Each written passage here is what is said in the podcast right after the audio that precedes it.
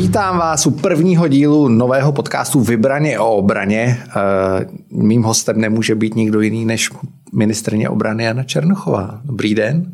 Dobrý den, vítejte na Ministerstvu obrany. Jsme v krásném vojenském salonku, vy sedíte přímo pod generálem Laudonem a když už jsme u těch generálů, tak eh, to použiju jako oslý můstek, můstek spíš matku oslých můstků. Co říkáte na to, že byl zvolen prezidentem generál Petr Pavel? Tak já myslím, že to svědčí o tom, že armáda je dobrý oddíl, protože pokud je schopná ze svých řad rekrutovat nového českého prezidenta, tak eh, těch 30 let, které jsme oslavili včera eh, na Vítkově, tak za to stálo. Eh, myslím si, že bude mít vlastně i výhodu v tom, že jako vrchní velitel ozbrojených sil té agendě Eh, bude rozumět, bude rozumět eh, krizovému řízení, bude rozumět věcem, které jsou spojené nejenom s obranou, ale i s bezpečností. A samozřejmě v neposlední eh, řadě působil pan generál Pavel, zvolený prezident i ve strukturách Severoatlantické aliance, takže i tam vlastně mohl prokázat velké diplomatické schopnosti, protože jako tehdejší členka výboru pro obranu, pak předsedkyně, eh, si pamatuji, že jsme opakovaně eh, řešili některé věci, které se tehdy třeba týkaly Turecka.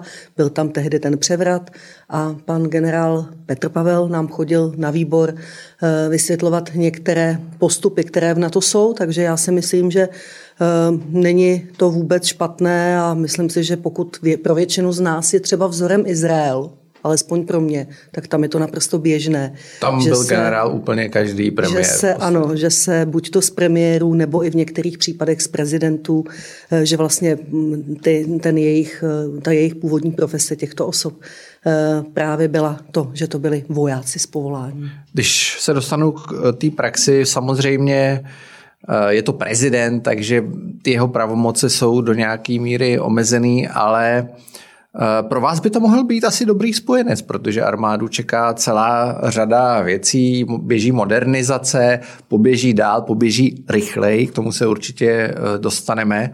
Pro vás je to určitě zajímavý člověk na scéně. My jsme včera měli příležitost spolu i chvilku hovořit, protože eh, byla vlastně ta slavnostní akce na Eh, novém, v nové budově Vojenského historického ústavu, kde jsme si připomínali 30 let armády. Byli tam pozvaní všichni bývalí ministři obrany a všichni bývalí náčelníci generálního štábu. Byl tam pozvaný i můj protějšek ze Slovenska, eh, pan eh, ministr obrany Náť, byl tam pan premiér, předseda Senátu a byl tam samozřejmě i Petr Pavel jako bývalý náčelník generálního štábu. Takže po vlastně té slavnostní ceremonii jsme měli příležitost pohovořit i o věcech, které se týkají té naší agendy. Já jsem eh, pana zvoleného prezidenta eh, informovala o vývoji v některých akvizičních projektech, informovala jsem ho o tom, že eh, vyjednáváme a jdeme do finále se smlouvou DCA. Eh, předala jsem eh, panu eh, zvolenému prezidentovi i seznam legislativy, kterou bych chtěla v následujících týdnech projednávat poslanecké sněmovně a kterou již schválila vláda, ať už se jedná o financování obrany nebo o balíček zákonů, které vlastně pomohou právě v rámci některých krizových situací některé věci zrychlovat a dostávat třeba i možnosti čerpat informace z některých registrů. Myslím si, že těch 30 minut, co jsme spolu hovořili, eh, tak eh, jsem byla schopná panu eh, generálovi zvolenému prezidentovi dát nějaký přehled o tom, co nás vlastně čeká v tom roce 2023 a bude toho hodně a musím říct, že já se na tu spolupráci těším a snad si myslím, že i pan zvolený prezident, protože ty věci, které jsme spolu měli příležitost probrat, tak on samozřejmě ty informace nějaké měl Eh, ode mě měl možná v tom širším pojetí i z hlediska nějakého, nějakého časového horizontu a eh, tam si myslím, že určitě ta eh, spolupráce bude dobrá a vlastně začneme i tím, že se kromě toho, že se tedy uvidíme na inauguraci, která by měla být 9. března, tak hned po inauguraci by měl být konečně po dvou letech ples armády. Kvůli covidu dvakrát po sobě nebyl a ten ples armády vždycky bývá v těch reprezentačních prostorách Pražského hradu, takže to bude i první taková velká společenská příležitost. Teď jsme se zastavili u toho příštího roku nebo u toho letošního roku, ale vy za sebou máte první rok, který byl asi hodně jiný, než jste si na začátku představovali. Nebo asi nikdo Vědělo se, že problémy budou, ale že to vezme až takový spát, tak to čekal skutečně málo kdo. Nechci říkat, že to je příležitost, protože mi to vždycky přijde trošku neúctivý, ale teď myslím neúctivý mm-hmm. k lidem na Ukrajině. Nicméně uh, tu armádu to změní úplně zásadně. A jak ukrajinská armáda, tak vlastně členský státy Evropské unie a další získají hromadu zkušeností. A určitě ta armáda bude za deset let vypadat jinak i díky tomu, co se, nebo kvůli tomu, co se Eh, děje na Ukrajině. Takže kdybychom schrnuli ten první rok ve funkci váš, nebo ten loňský rok vlastně, tak uh, jak ho hodnotíte? Tak moje... Nezbláznila jste se, což je zjevný. Byť někdy jsem měla pocit, že trošku už kolem mě blázní moji kolegové, protože kteří samozřejmě eh, to tempo musí držet se mnou, ale asi prostě si myslím, že Eh, jsem možná na tom začátku měla eh, větší představu, že budu víc jezdit třeba po útvarech, po vojácích, protože jsem i chtěla eh, samozřejmě navštívit od Univerzity obrany přes všechny útvary. Podařilo se mi navštívit sedmičku, čtyřku, Univerzitu obrany taky několik podniků, ale tohle jsem si na tom začátku představovala, že bych chtěla dělat víc, protože Eh, vlastně i v našem programovém prohlášení je věta, že chceme podporovat český obraný průmysl a chceme i eh, posilovat nábory, takže samozřejmě eh, na začátku všeho jsou ti lidé, kteří musí vůbec v každé firmě být, aby ta firma se mohla rozvíjet. To se mi teda nepodařilo a to si trošku vyčítám, ale bohužel tedy po Omikronu přišla válka na Ukrajině a my jsme vlastně od toho 25. února se prakticky nezastavili. Nezastavili jsme se v tom, že eh, jsme byli vlastně jedna z prvních zemí, která poskytovala Ukrajině vojenskou i humanitární pomoc. Eh, stejně tak eh, vlastně na všech vládách, které byly, tak vždycky byl nějaký materiál, který se týkal pomoci Ukrajině, ať už to třeba bylo ubytovávání ukrajinských uprchlíků, zejména žen a dětí, které také probíhaly i v našich zařízeních, nebo to byly Eh, následně i ty výcvikové mise, programy, které jsme eh, také spustili a eh, museli je naši vojáci vymyslet. Museli jsme vlastně v, rekordním, v rekordně krátkém čase ustanovit to úkolové uskupení na lešti. O tom jsme také včera hovořili s panem ministrem obrany, že se nám, slovenským ministrem obrany, že se nám to vlastně podařilo Eh, díky eh, kvalitním eh, vlastně informacím, které jsme měli přes naše vojáky, přes naše náčelníky generálního štábu, tehdy ještě pana generála Opatu, tak vlastně dát dohromady stovky lidí, eh, které oni byli schopni ubytovat s nějakými počátečními problémy, vystravovat a, a prostě eh, byli tam schopní a jsou tam schopní fungovat. Takže tohle taky, myslím si, bychom neměli eh, zapomenout. Stejně tak ty akviziční projekty, protože tady bohužel jsem se dostala já vlastně do pozice ministrně ve chvíli, eh, kdy tady byla patová situace ohledně nákupu bojových vozidel pěchoty. Já jsem nejdřív musela velmi pečlivě po různých analýzách zvážit to, jaké ty kroky mají být dál pro to, aby eh, jsme se jako rezort nedostali i do nějaké nekomfortní situace s nějakými arbitrážemi. Museli jsme to výběrové zřízení zrušit, protože ta patová situace spočívala v tom, že můj předchůdce eh, vlastně vyřadil eh, z toho výběrového řízení nabídky uchazečů, ale nevyřadil ty uchazeče. Takže to bylo trošku prostě problematické eh, s tímto něco udělat dál, aby jsme se nedostali do těch problémů eh, s různými soudními spory. Zároveň, když jsem zmiňovala to Slovensko, tak jsme se inspirovali Slovenskou republikou, která vlastně vyjednávala nákup bojových vozidel pěchoty také a napadlo nás, že bychom se přidali v tom akvizičním projektu k ním, že na tom můžeme i jako Česká republika i Slovensko vydělat, že můžeme dostat nějakou množstevní slevu, že vlastně ta specifikace těch jejich bojových vozidel pěchoty a našich bojových vozidel pěchoty není tak odlišná a že můžeme postupovat společně, což se děje. Tam jsme se, chvála Bohu, dostali tedy eh, do nějaké fáze, eh, kdy vyjednáváme o smlouvě. Doufám, že se podaří tu smlouvu uzavřít eh, během měsíce května.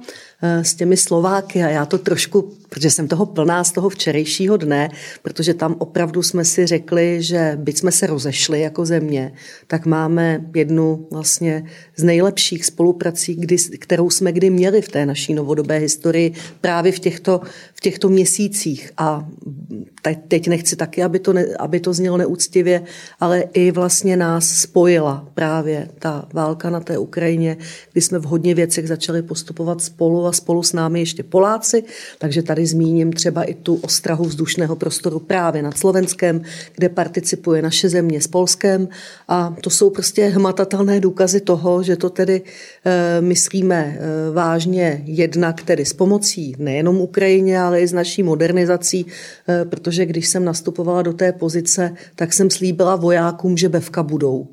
A já pevně věřím, že bevka budou a že v prvním pololetí eh, se ten kontrakt uzavře a že ty negociace, které probíhají teďka, tak budou úspěšné a že vyjednáme i dobré cenové podmínky.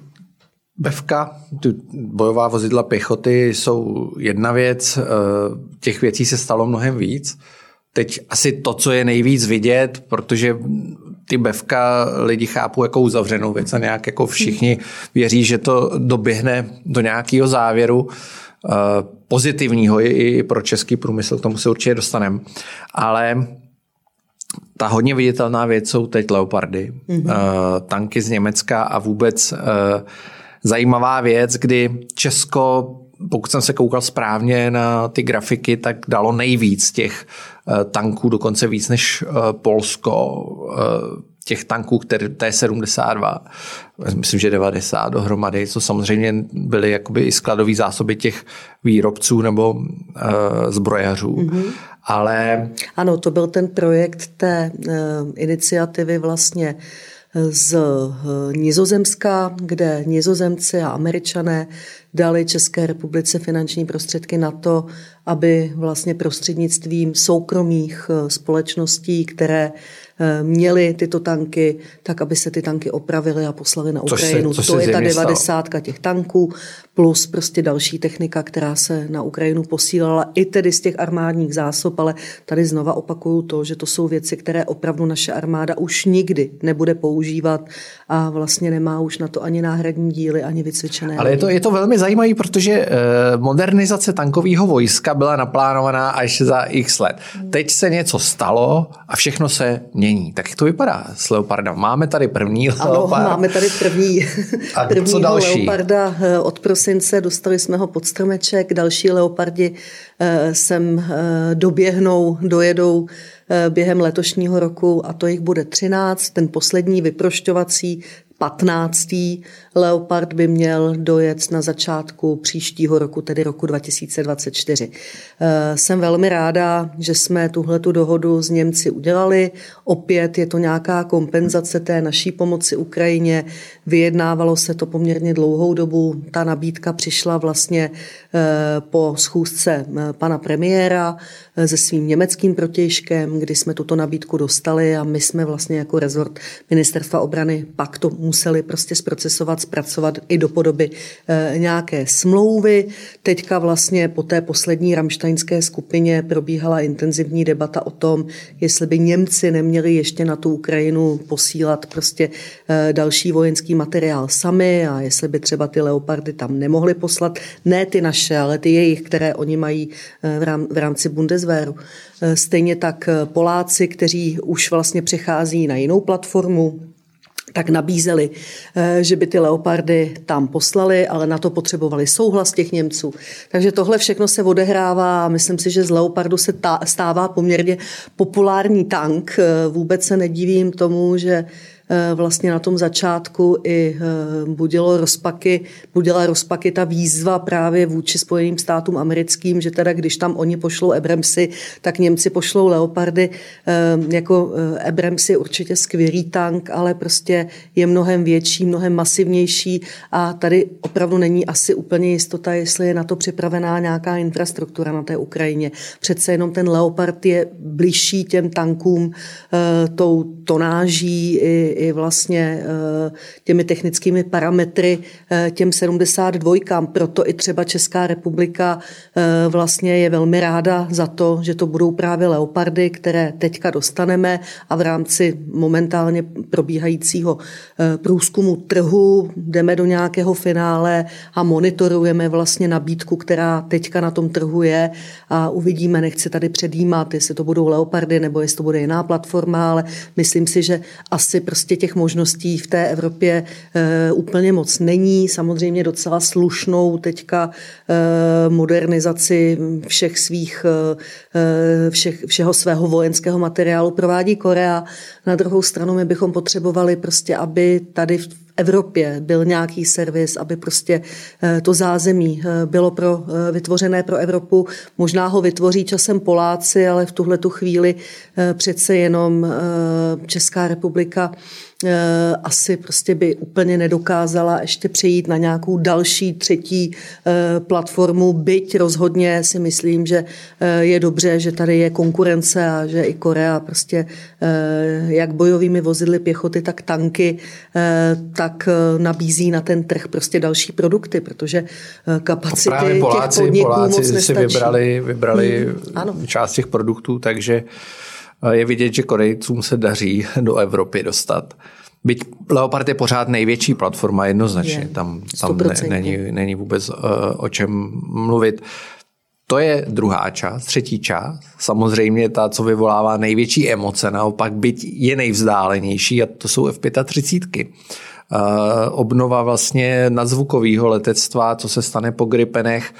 Uh, já jsem s chodou okolností jsem se na to ptal i nově mm-hmm. zvoleného prezidenta a on říkal, že je pro, aby to byly F35, ale je to drahá věc, mm-hmm. takže v situaci, kdy která není jako ekonomicky úplně nejideálnější, tak samozřejmě musíme zvažovat pečlivě, co si můžeme dovolit a co ne. Tak jak to vypadá? Naprosto souhlasím, eh, proto vlastně i vláda České republiky dala úkol našemu rezortu mě, abychom do října předložili nějaký návrh eh, na to, jestli jsme schopní eh, vyjednávat s americkou stranou právě nákup 35. Zatím žádné rozhodnutí nepadlo, že bychom jednoznačně šli nakupovat F-35.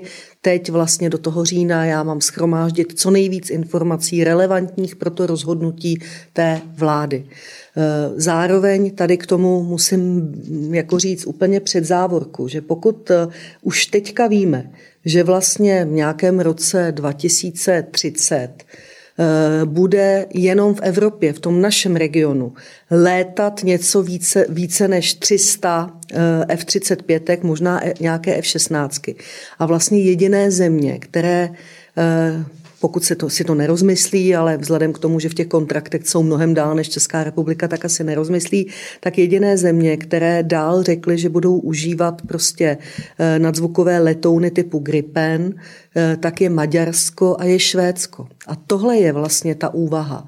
Jestli Česká republika, která stejně jako země, eh, která v rámci capability targets má i zapovinnost poskytnout prostě součinnost při eh, různém tankování, přepravě, eh, tak vlastně jestli Česká republika stejně musí investovat i do této platformy, aby prostě tady ty letouny musely přistávat, protože je budou mít všichni kolem nás. Takže tohle jsou samozřejmě věci, které také musíme dávat na tu misku vah. A já prostě tady veřejnosti rozhodně Eh, nebudu lhát a budu jim říkat úplnou pravdu, budu jim říkat to, co budou případně, že se takto rozhodneme ty letouny stát, jaké budou jejich provozní náklady, jenom opravdu eh, nenakupujeme prostě nákup na víkend někde v nějakém supermarketu. Ta jednání jsou složitá, musíme spočítat i finanční prostředky právě na tu infrastrukturu, na strukturu, i na zbraňové systémy, různé jiné věci, které to sebou přináší.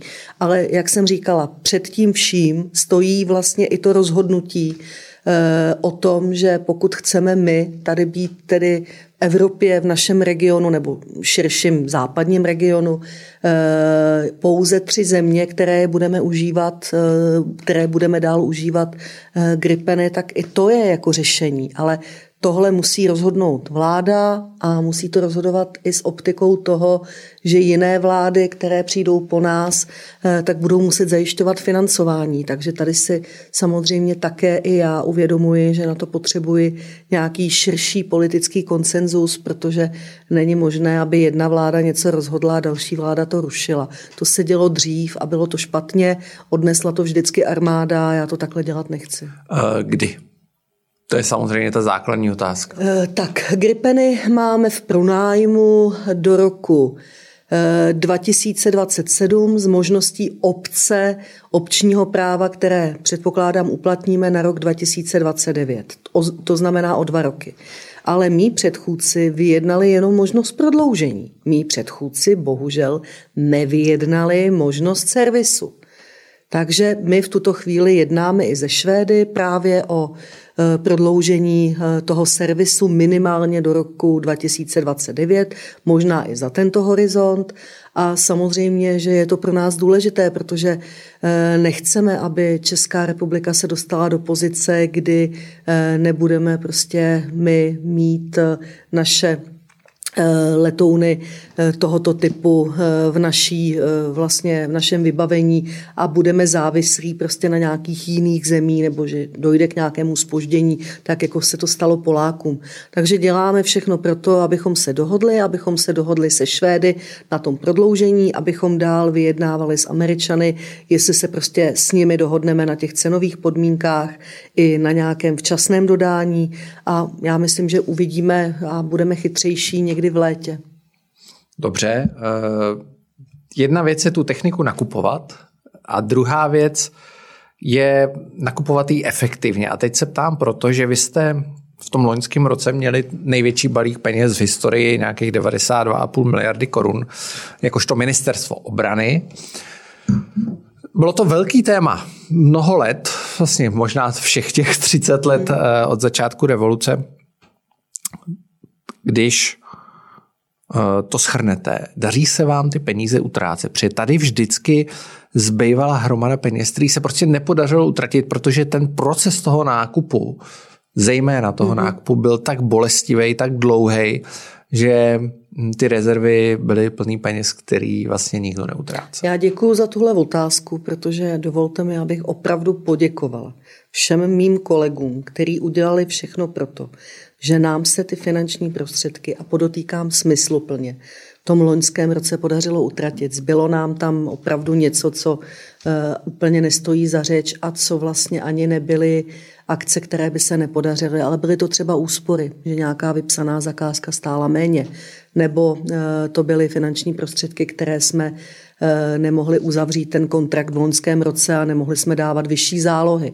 Takže vlastně z těch projektů, které jsme měli naplánované pro rok 2022, eh, tak můžu říct, že to dopadlo velice dobře, že ty výsledky toho našeho hospodaření eh, byly, nebo respektive roční jakoby bilance toho, že nám tam nezbyly, nezbyly ty miliardy, které tam zbývávaly v těch letech předešlých a že vlastně jsme se i dostali v těch různých grafech a tabulkách na rekordní čerpání a já chci poděkovat hlavně paní ředitelce nebo vrchní ředitelce eh, Blance Cupákové a jejímu týmu, protože opravdu od prvního týdne, kdy jsem byla na rezortu, tak mě podávala informace o čerpání a měli jsme eh, vždycky mučící porady které trvaly déle než dvě hodiny, kde jsme probírali jednotlivé velké akvizice a říkali jsme si, jestli se budou čerpat finanční prostředky nebo ne.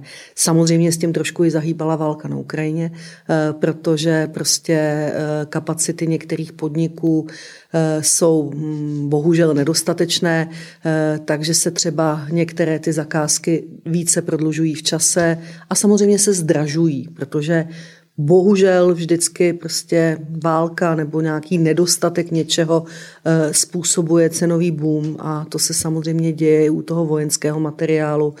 Eh, takže vlastně teď musíme počítat s tím, že to, co bychom bývali byli pořídili dva roky zpátky, tak teďka budeme pořizovat dráž, bohužel. S tím samozřejmě souvisí i splnění toho až mýtického cíle 2% HDP eh, výdajů na obranu. Eh, jak na tom budeme teď a přiblížil se ten čas, eh, kdy to splníme, protože původně to bylo, myslím, 2025. Jak to bude dál?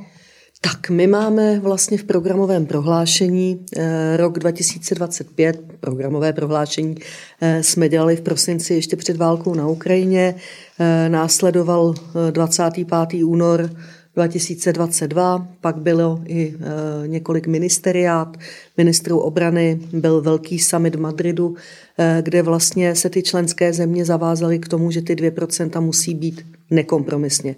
V roce 2024 a to nejméně. Eh, když se díváte po zemích kolem nás, tak my jsme opravdu na tom chvostu, byť jsem ráda, že pro rok 2023 dosahují částky 1,5% HDP. Ale oproti Baltům, oproti Polákům, prostě jsme břídilové protože Poláci jdou na 3%, stejně tak jako baltické země. Chápu, u nich prostě ten sentiment eh, vůči tomu Rusku jsou je blíž. mnohem tvrdší, jsou vlastně, mají, sdílejí hranice, což samozřejmě v těch lidech vyvolává jasnější názor, než je tomu tady. Na druhou stranu, oni tu armádu neměli tak podfinancovanou, jako jsme ji měli my. Takže u nás opravdu ty 2% musí být minimum. Eh, a myslím si, že je dobře, že tato vláda to tak bere a že vlastně i v rámci eh, teďka těch eh, úprav toho programového prohlášení, tak je dohoda, že tam dáme 2% HDP už v roce 2024. V tomto duchu vlastně to i s paní ředitelkou jako sekce ekonomické Cupákovou plánujeme. Máme v tomto týdnu i velké jednání s ministrem financí. Ruku v ruce s tím jde i zákon o financování obrany, kde ta 2% už právě na ten rok 2024 jsou. A tady já říkám, že kdyby se ten zákon schválil před týdnem, tak to bylo pozdě. A budu ráda, když teďka i v té poslanecké sněmovně to půjde rychleji dopředu, protože opravdu ten zákon potřebujeme. Byť i bez toho zákona se snažíme eh, ty věci dělat, ale když bude ten zákon, tak vlastně všem bude jasné, co za strategické projekty bude Česká republika armáda v budoucnu pořizovat, Eh, co vlastně teď je i tím cílem eh, pro ty nákupy.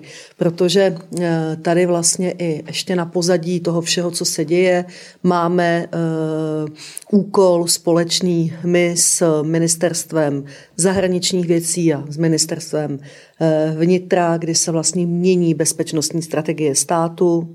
Vždycky v nějakých intervalech dochází k těm změnám, schvaluje to vláda. My čekáme teďka vlastně na změnu té bezpečnostní strategie, kterou vypracovává ministerstvo zahraničních věcí, abychom my tam dali tu změněnou obranou strategii. A ta změněná obraná strategie uh, určitě i vlastně akceptuje věci, které nám ukázala bohužel ta válka v těsném blízkosti našeho sousedství. Uh... Zase jedna věc je financování státní obrany a druhá věc je český zbrojní průmysl, který zažívá logicky rozkvět, pokud to tak můžu říct, je vidět, že ti čeští zbrojaři, a teď nemluvím, teď je jich skutečně několik, eh, expandují i do zahraničí velmi výrazně. Viděli jsme velký nákupy Coltu, velký nákup v Itálii, teďka CSG. Eh, nicméně, Oni jsou vyprodaní takzvaně, říká se, že až na 15 let, uh, což je určitě dobře, ale my potřebujeme větší ty kapacity, pokud mm-hmm. chceme, aby uh, ten průmysl expandoval. A je to průmysl u nějž experti říkají, ten má nejvyšší přidanou hodnotu, dáte jednu korunu a tři koruny se vám vrátí zpátky. Mm. Tak co se bude dít v téhle oblasti? Tak prakticky do 48 hodin od vypuknutí válečného konfliktu na Ukrajině eh, jsem se zvala na rezort ministerstva obrany právě všechny eh, ty velké eh, zbrojařské firmy, kde jsem je požádala, aby i pro ně byla priorita Česká republika, že za to náš rezort bude velmi rychle a opravdu jako bez nějakých průtahů pomáhat s vydáváním licencí i ve vazbě právě na Ukrajinu. A myslím si, že to funguje docela dobře. Eh, samozřejmě, že dneska, kdy je i jakoby boj o čas, tak určitě jsou firmy, které možná na tento slib, který nám dali, zapomněli, ale pak jsou firmy, které na, ně, na tento slib nezapomněli a eh, pro ně ta Česká republika je s těmi dodávkami pořád prioritní. A to si myslím, že zapotřebí, abychom i těm firmám zmiňovali, protože je to něco za něco. Prostě my se snažíme, aby podpora toho českého průmyslu tady byla. Tu podporu jsme začali dělat ještě před vypuknutím války na Ukrajině, ale na oplátku od nich chceme, aby prostě Česká republika v těch frontách, které dneska se tvoří, tak aby byla prostě vepředu. A to je fér. A není čas, aby ty kapacity navýšily? Navyšují Pro, kapacity. Navyšují. Tam, kde můžou, navyšují kapacity.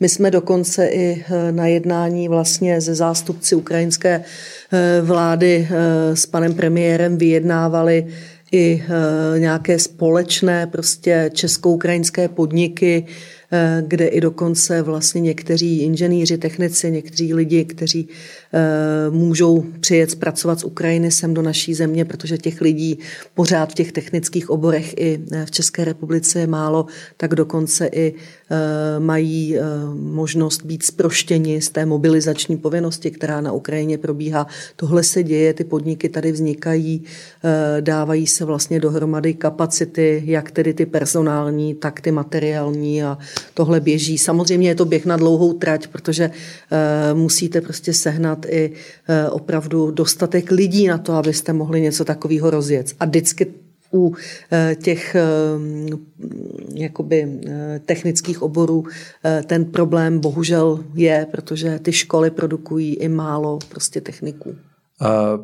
Nabízí se otázka, soukromí zbrojaři navyšují kapacity, ale máme i státní podniky, což je takový specifikum, nejenom český samozřejmě. Navyšují kapacity i ty státní podniky? Navyšují, snaží se dělat, co můžou. Samozřejmě, že e, je i pro ně důležité, aby e, oni byli nějakou pomocnou rukou e, podávanou i našemu rezortu z hlediska naší pomoci nejenom Ukrajině, ale našeho vlastního vyzbrojování. Na druhou stranu prostě si zase nemůžeme dovolit, aby eh, jsme za to platili mnohonásobně nebo eh, o nějaká procenta více než třeba od těch jiných podniků, takže se snažíme hledat prostě nějakou rovnováhu mezi tím, že je to státní podnik s nějakou jistotou a dohledem našeho rezortu, anebo že to je třeba Eh, podnik, který může být z zahraničí a může nám dodávat eh, nějaký materiál o něco levněji. Eh, my chceme, aby prostě se i finanční prostředky, které se utrácí v rámci toho zbrojení, tak aby z nich měl profit každý občan České republiky, ať už teda v podobě daní těch firm nebo v podobě toho, že ty podniky zaměstnávají lidi a ty platí daně, ty tady utrácí finanční prostředky. Se státními podniky stoprocentně dál počítáme. Myslím si, že eh, a vidíme to teďka všichni, že možná eh, nebylo úplně nejšťastnější se některých podniků v té minulosti zbavit a že prostě teď bychom byli i rádi, kdybychom jich možná měli víc a že třeba privatizace v tomto ohledu mohla být prostě užší, než byla asi tehdy pod eh, těmi růžovými brýlemi míru a všeho, co eh, vlastně ono, přinášela často 90. ta privatizace léta. nedopadla úplně dobře, pak si to stát musel vzít a pak to znova prodal. Což no, je třeba příběh Aera, kde je vyloženě stát nastoupil, aby zachránil celou tu fabriku po té, co se ta privatizace moc nepovedla. No. No, teď vlastně zaplať pámbu jsou součástí nějakého holdingu, takže teď si myslím, že i znova zase zažívají i oni nějakou jako Eh, nějaký restart a, a jsem za to ráda, protože myslím si, že tak, jak Česká republika nebo Československo bylo v těch 30. letech opravdu vnímané jako země, eh, která eh, má jako ty jednak chytré mozky, ale i šikovné lidi, tak že vlastně se to trošku svým způsobem vrací a ten Eh, rozkvět i tohoto typu průmyslu, který tady byl prostě za té první republiky, tak teďka nastává znova. Bohužel se to tedy děje na pozadí válečného konfliktu, což nikoho z nás netěší. Na druhou stranu eh, mluvil jste o té příležitosti a myslím si, že pokud chceme dál a chceme pomáhat Ukrajině, tak musíme využívat všechny kapacity a všechny prostředky, které máme a podpora českého průmyslu je jedna z těchto možností. Poslední otázka. Karel Řehka jako nový náčelník generálního štábu. Když jsme spolu naposledy mluvili, tak uh, vy jste říkala, že samozřejmě víte, že to je nejlepší člověk na své pozici, ale je hodně mladý ještě. Uh, nakonec to tak dopadlo. Stal se náčelníkem generálního štábu. Jak jste s ním spokojená, jak s vám s ním pracuje? Tak já myslím, že i on se dostal do situace od toho 1. července Eh, kdy eh, také eh, tančí stejný kvapík, jako tančíme my, protože samozřejmě, že válka na Ukrajině zaměstnává nejenom politiky, ale zaměstnává i čody, tedy náčelníky generálních štábů těch zemí, zasedá jejich vojenský výbor, do toho vlastně se i mění některé strategické dokumenty, takže mají toho opravdu hodně a myslím si, že Eh, ten tým kolem Karla Řehky se nějakým způsobem začíná stabilizovat a eh, že funguje dobře a že jsem ráda, že vlastně jsem se nelituju toho svého rozhodnutí a myslím si, že i pro vojáky armády České republiky je on eh, člověkem a autoritou, Eh, kterou oni berou třeba i jako nějaký svůj vzor a možná i kvůli takovým lidem se někdo rozhodne pro kariéru vojáka, což není špatně. Eh, neříkám, že se někdy o některé věci spolu nehádáme, hádáme, protože si myslím, že oba jsme poměrně silné osobnosti a hájíme si svoje názory, ale zase ta diskuze si myslím, že je vždycky ku prospěchu té věci a že to, že prostě e, někdy některé věci třeba nejdou v té armádě tak rychle, jak bych si představovala a on tu armádu hájí, protože zase zná ty jejich postupy, procesy, tak samozřejmě mě způsobuje frustraci, ale jemu způsobuje vrázky na čele, protože ta kapacita e, té armády a těch lidí, kteří třeba pracují na některých akvizičních projektech společně e, s našimi lidmi z civilní části, tak je taky nějaká. Já bych tam potřebovala jednou tolik víc lidí na všechny ty pozice, abychom mohli eh, některé věci zrychlovat. A ty lidi bohužel nerostou na stromech a nemáme je. Takže někdy to je spíš takové to, že já mám pocit, že něco dlouho trvá a on mi vysvětluje, že eh, prostě oni dělají, co mohou. Ale rozhodně nelitu toho, že je pan generál Řehka náčelníkem generálního štábu a myslím si, že určitě on i já uděláme všechno pro to, abychom zmodernizovali armádu a abychom ji posunuli opravdu do toho 21. století, byť se píše rok 2023. Tak já vám moc krát děkuji za rozhovor a myslím, že se zase brzy uvidíme. Děkuji za pozvání a hezký zbytek týdne. Děkuji.